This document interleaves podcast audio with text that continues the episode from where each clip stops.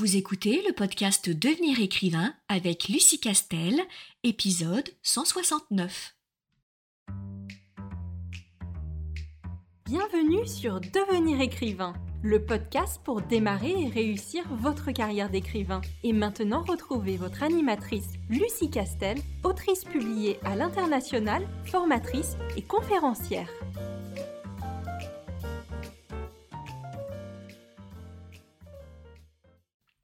Bonjour, je suis ravie de te retrouver pour un tout nouvel épisode du podcast Devenir écrivain. Et aujourd'hui, on va s'intéresser à la question suivante, qu'est-ce qu'un personnage multidimensionnel? Alors, un personnage multidimensionnel, c'est un personnage à plusieurs dimensions. Voilà. Ben, du coup, on va y aller, hein?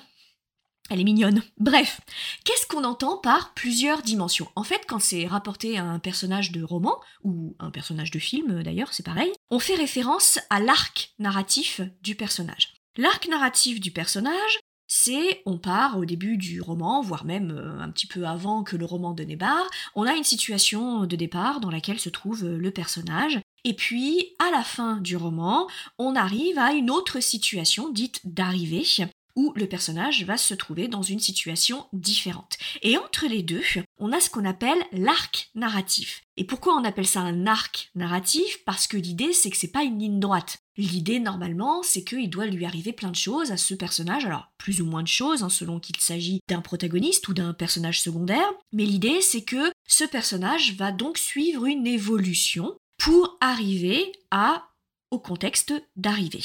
Et Évidemment, l'évolution, elle peut être totalement positive, mais elle peut être aussi totalement négative. C'est-à-dire qu'on peut se retrouver avec un personnage qui finit plus mal qu'il n'a commencé. Et évidemment, on a plein d'exemples, que ce soit dans les romans ou dans les films, où la morale de l'histoire, c'est que arrivé à la fin, on a un personnage qui a perdu beaucoup plus qu'il n'a gagné, parce qu'on se trouve dans un drame, par exemple, peu importe. Et évidemment, il peut aussi se trouver l'exemple d'un personnage qui finit bien mieux que ce qu'il a euh, démarré, et là, c'est tous les arcs narratifs des personnages de fantasy, de la romance, du feel-good, etc. L'idée étant que le personnage va subir une transformation. Et c'est la raison pour laquelle aussi on appelle ça un arc narratif, c'est que pendant cette montée, cette redescente, etc., cette évolution, eh bien, le personnage va subir une transformation. Il n'y a rien de pire qui puisse arriver à un personnage que le fait de ne pas avoir été transformé, touché, impacté par l'intrigue principale ou les intrigues secondaires. En fait, la raison est très simple, c'est que comment veux-tu que le lecteur soit impacté et touché par l'intrigue si le ou les personnages, eux, ne subissent aucun impact ou aucun changement du fait du déroulement de cette intrigue principale ou secondaire. Je l'ai souvent dit dans ce podcast, mais je le redis encore une fois pour celles et ceux qui me découvrent et merci de me découvrir, c'est que le lecteur va entrer dans l'histoire par le biais non pas de péripéties, de rebondissements ou d'intrigues, mais il entre dans l'histoire par le biais d'un ou plusieurs personnages. Il va ressentir des émotions parce que les personnages ressentent des émotions. Si le lien de connexion n'arrive pas à se créer entre le lecteur et un ou plusieurs personnages, et quand je parle de lien de connexion, c'est pas forcément un lien d'affection ou un lien d'amour, ça peut être aussi un lien de haine, peu importe. Il faut que le lecteur puisse entrer dans l'histoire et il ne le fait qu'au travers du prisme de personnages. Alors, lorsqu'on parle de personnages multidimensionnels, en fait, on fait appel aux multiples arcs narratifs que le personnage va subir ou va suivre tout au long de euh, son euh, voyage au cours de euh, l'histoire. Alors bien entendu, plus le personnage est important dans l'histoire, et plus je t'encourage à multiplier ces arcs narratifs, à multiplier ces dimensions, alors qu'un personnage très secondaire, lui, n'aura pas besoin d'en montrer autant que le personnage principal. Et lorsqu'on parle de dimension de personnage au travers de cet arc narratif, eh bien, on fait aussi référence à tout ce qui euh, le constitue et qui va expliquer qu'il va pouvoir suivre un arc narratif. Et par là, j'entends euh, ses motivations, la manière dont il a de réagir, ses schémas de comportement, ses aspirations et ce qui crée son socle de base de caractère et euh, qui le définissent en tant qu'individu.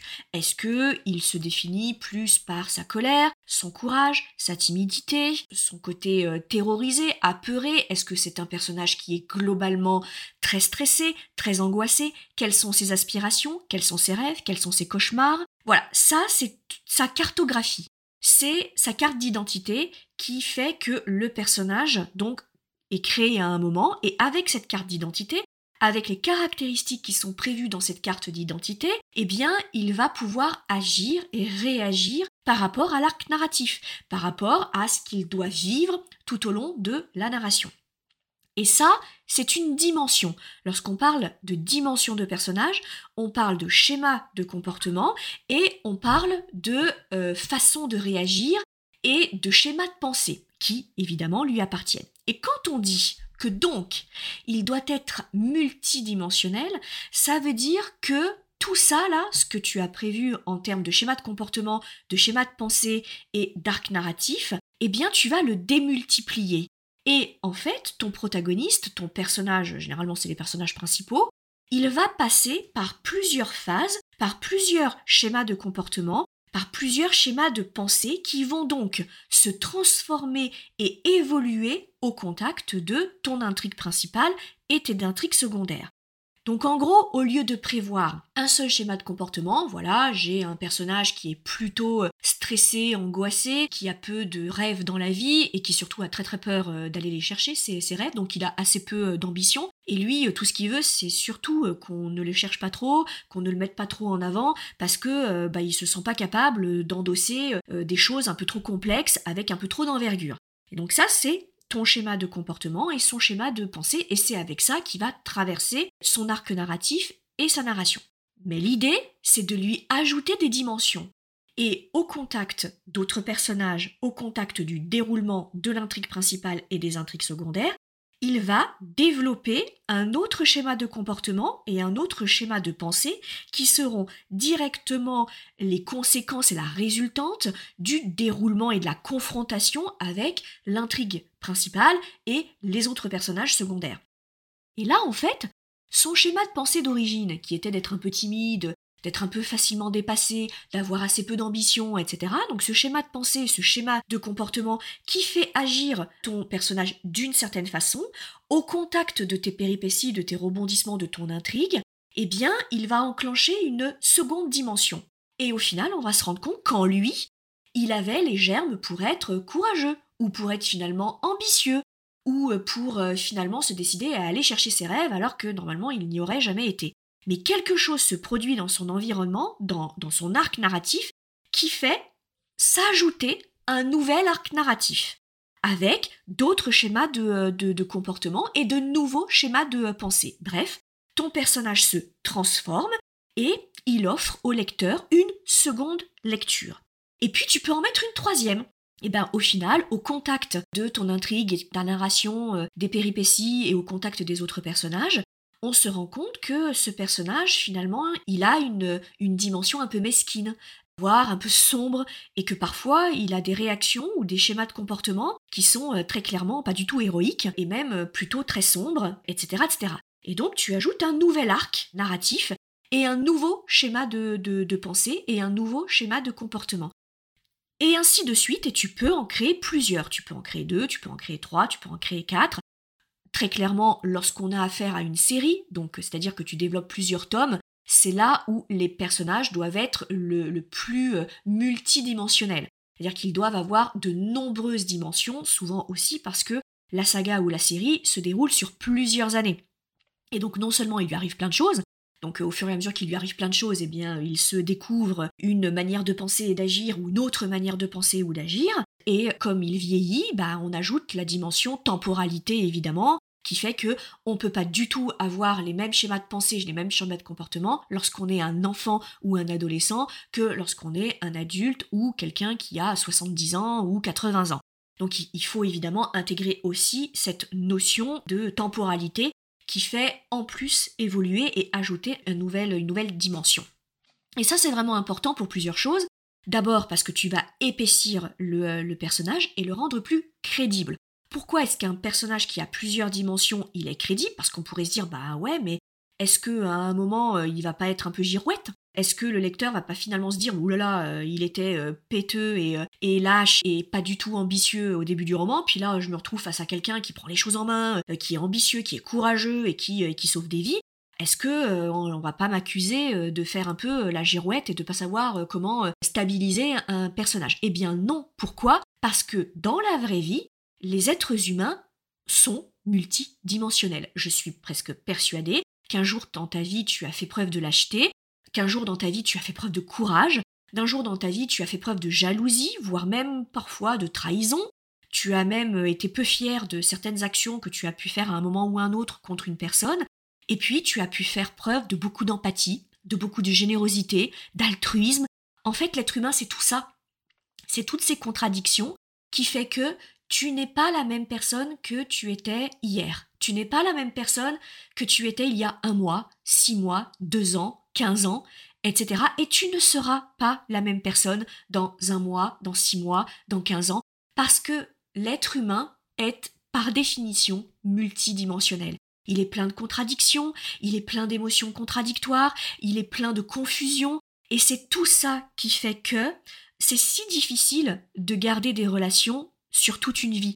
Parce que on évolue, on change, on se transforme, et parfois, pas forcément à cause d'un drame ou d'une grande cassure euh, dans un parcours de vie. Parfois, c'est simplement l'environnement qui change, euh, le contact auprès d'autres personnes qui te font changer d'idée, des choses que tu lis, des choses avec lesquelles tu te confrontes, et tu évolues, et une personne qui n'était euh, pas du tout euh, branchée écolo quand elle avait 18 ans et, qui ne s'intéressait pas du tout à cette, à cette cause-là, se retrouve à 40 ans euh, à être végétarien, à être à fond dans la cause écologique, à être militant, etc. etc. C'est toujours la même personne. Sauf que le monde a évolué, lui dans ce monde aussi a évolué, et c'est une bonne chose qu'on soit en capacité d'évoluer. Et je te l'ai souvent dit, mais euh, si tu me découvres, bienvenue dans ce podcast et donc je vais te le dire, le grand secret pour réussir un personnage, c'est qu'il soit crédible et vraisemblable. Et comment on rend un personnage vraisemblable? Eh bien, on regarde comment l'être humain fonctionne en fait. Et si dans la vraie vie les gens ne se comporteraient jamais comme ça, alors ça n'a aucune chance d'être crédible euh, dans la vraie vie. Et puis n'oublie jamais que le lecteur doit se sentir connecté avec tes personnages et on se sent connecté avec un autre être humain, avec quelqu'un qui ressemble à un être humain. Euh, si c'est une machine, si c'est un robot, ou si le lecteur trouve les réactions de ton personnage complètement invraisemblables pour un être humain, ça va le mettre mal à l'aise, en fait. Et il va se dire, ok, ça a l'air de ressembler à un être humain, mais ça réagit pas comme un être humain. Donc ça me met mal à l'aise. Et donc du coup, je n'arrive pas à me connecter je n'arrive pas à me connecter avec ce, personnage. Et c'est ça euh, qui est important. Donc, dis-toi toujours, euh, pose-toi toujours cette question, est-ce que mes personnages, euh, s'ils existaient dans la vraie vie, avec ce qui leur arrive et avec ce qu'ils vivent, est-ce qu'ils réagiraient bien comme ça, en fait? Est-ce qu'ils sont assez humains? Et ça, c'est vraiment, vraiment important, c'est vraiment la clé.